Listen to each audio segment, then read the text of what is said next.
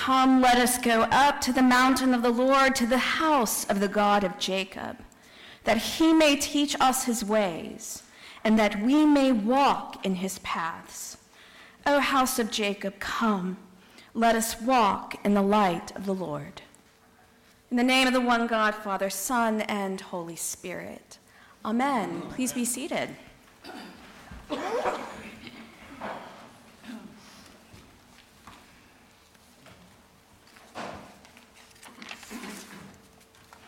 Well, good morning. Happy New Year. Show of hands. How many in here knew it was the church's new year this morning? Raise your hands up high. Yes.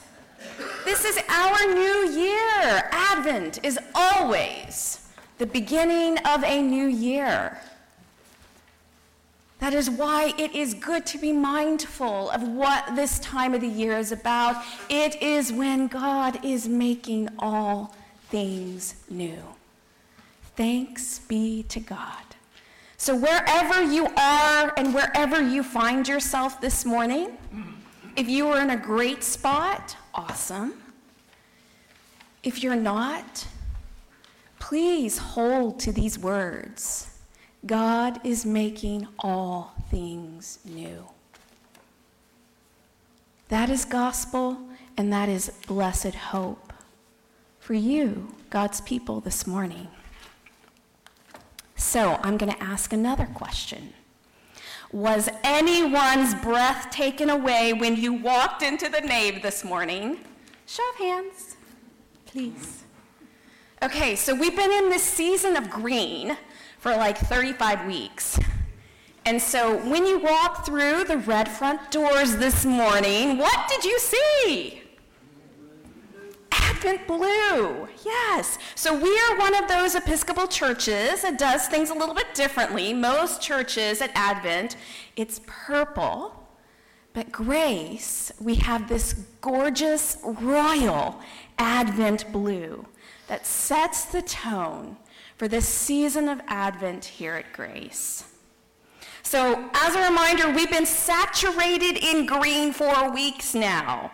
And that is the season of ordinary time. And that is the longest season of the church year. It is meant for us as disciples to grow, that's why it's green, and to be formed more fully as disciples of Jesus. This is important as it, it's important to remember as we shift into different seasons in the life of the church. This growth, which we've experienced during ordinary time, is what prepares us for what comes next Advent. A time of preparation, a time of hopeful waiting. And who are we waiting for? Yes our blessed Emmanuel, Jesus. So, in many ways, in the history of the church, Advent can be likened to a mini Lent. Yes. So, it's kind of a penitential season. It's a time of inward reflection.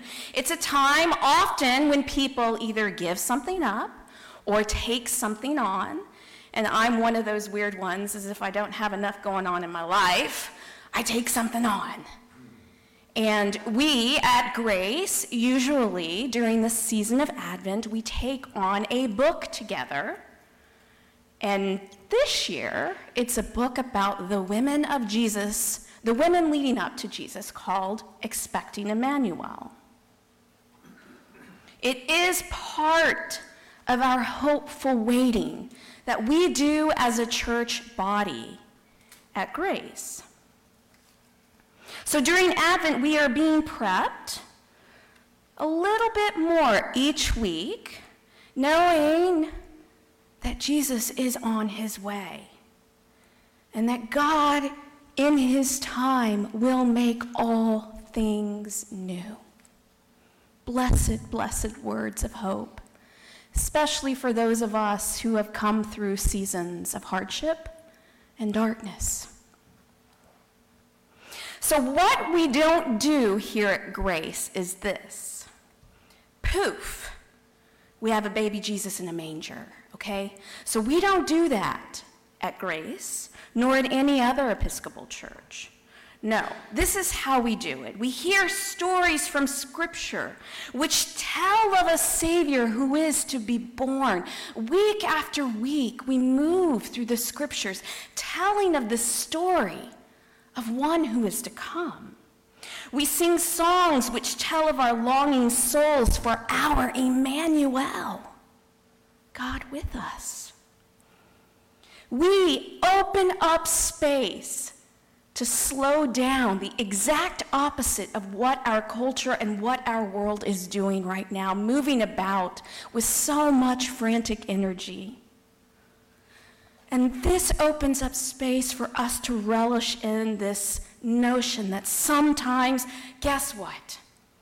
The best things in life require waiting. They require preparation.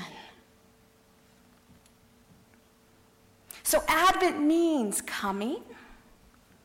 And in this coming, in so many ways, it is an unimaginable invasion.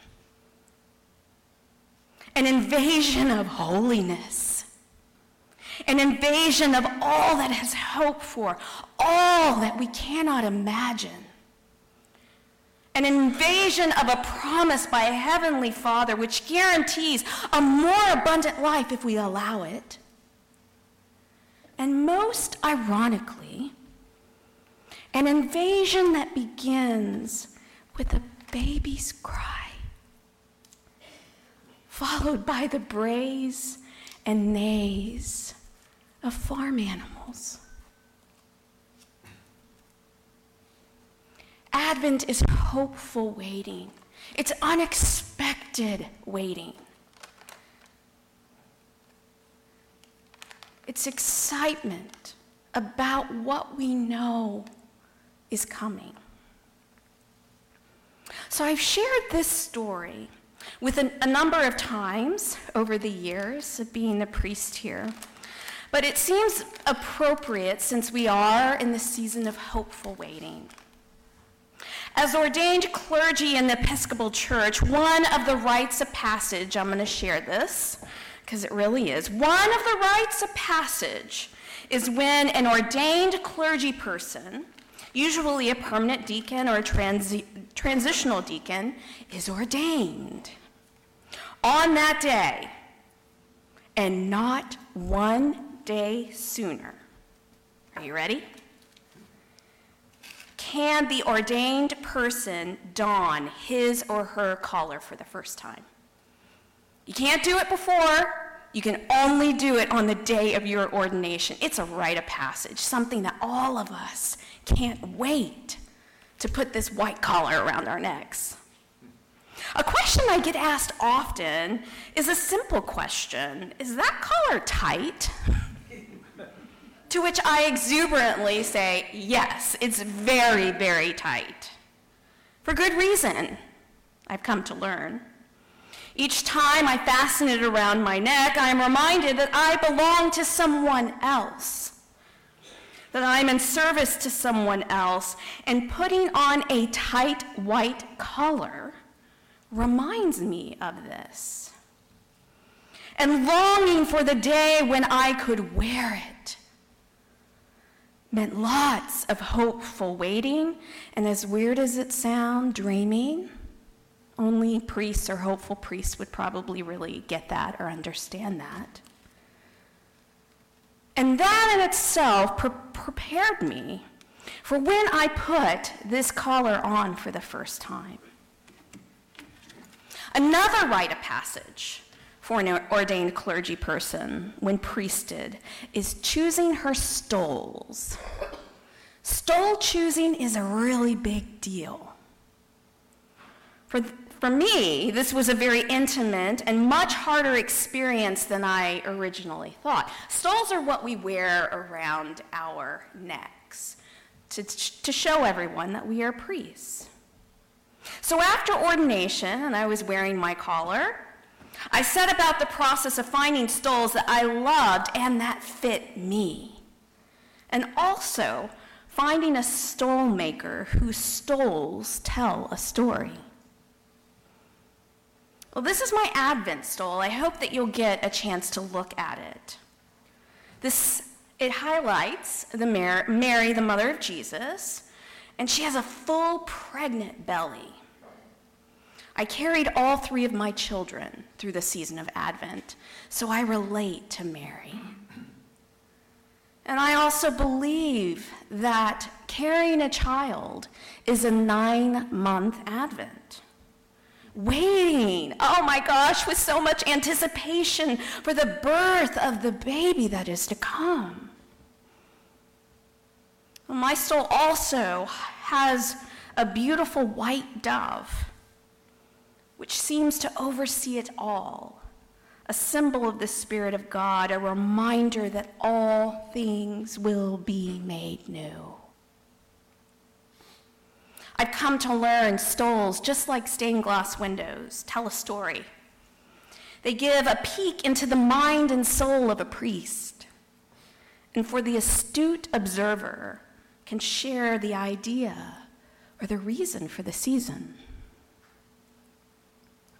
Well, each of us have our own stories of what it means to wait in the hopes that something will come that you have hoped for and dreamed about and desired. Maybe that's why today's gospel passage might feel a bit out of place for the first Sunday of Advent.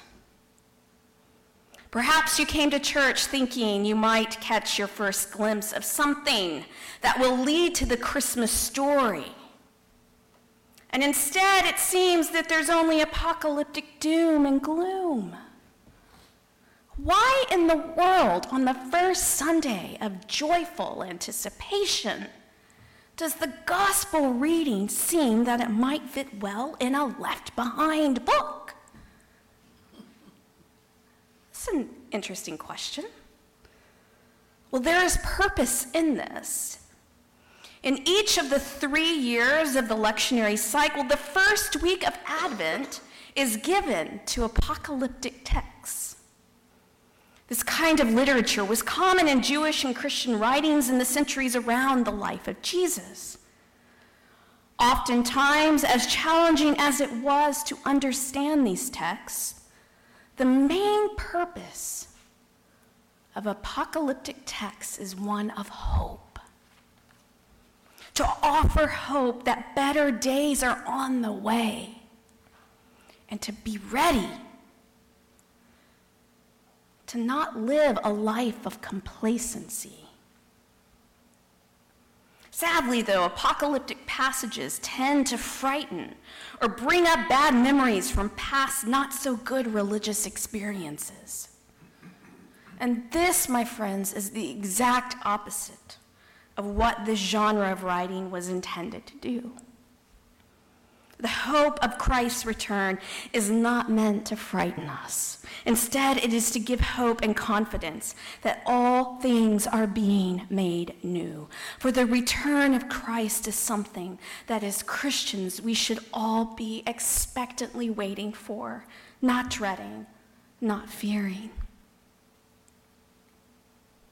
And what I say today is that we all should be living in such a way that if Christ were to come, there would be welcoming and rejoicing. Remember, in Scripture, it's quite clear only God knows when this will happen. Not even Jesus, nor any angels in heaven. Only God knows when this will come. As Christians, living in hope and expecting Christ's return is central to what we believe. It's central to our faith. And what this passage reminds us today is simply don't sleep through your life. Don't let life happen to you. Pay attention and be pleasantly caught off guard when holy moments happen. Instead of missing God at work in the world because we just didn't recognize it.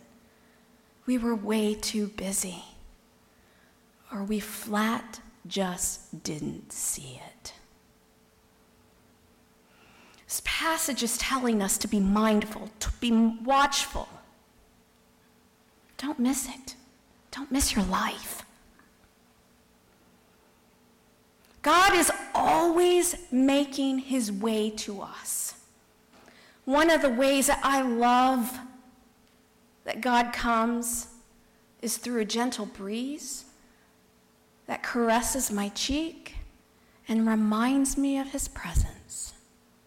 Gentle, simple ways. He is always beckoning us to himself.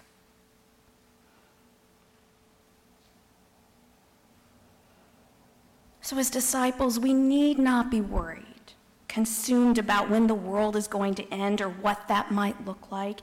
In fact, that might be the worst way to live life because everything in between is missed. And if you're constantly thinking about the future, and I know I certainly have been so guilty of this, you miss how God is working now in the midst of us. Jesus' words in today's gospel challenge us to live authentically. We are to have a lifestyle of Jesus in which there is expectancy. We are to live as if God with us precisely because God is with us. So stay awake. Salvation is here. Christ is coming again. Our Emmanuel is on his way. And again, my friends, all things will be made new. Thanks be to God. A blessing for this day. Let these words penetrate your heart. And might I say, let us all lift our hands up like so in a posture of openness to receive this blessing. Go ahead, don't be shy. Come on. Listen to these words, close your eyes, and let these words empower you. Lord God, you have called your servants to ventures of which we cannot see the ending, by paths untrodden, through perils unknown. Lord God, give us faith to go out with good courage, not knowing where we will go, but only that your hand is leading us and your love supporting us. Through Jesus Christ our Lord. Amen and amen. In the name of the one God, Father, Son, and Holy Spirit.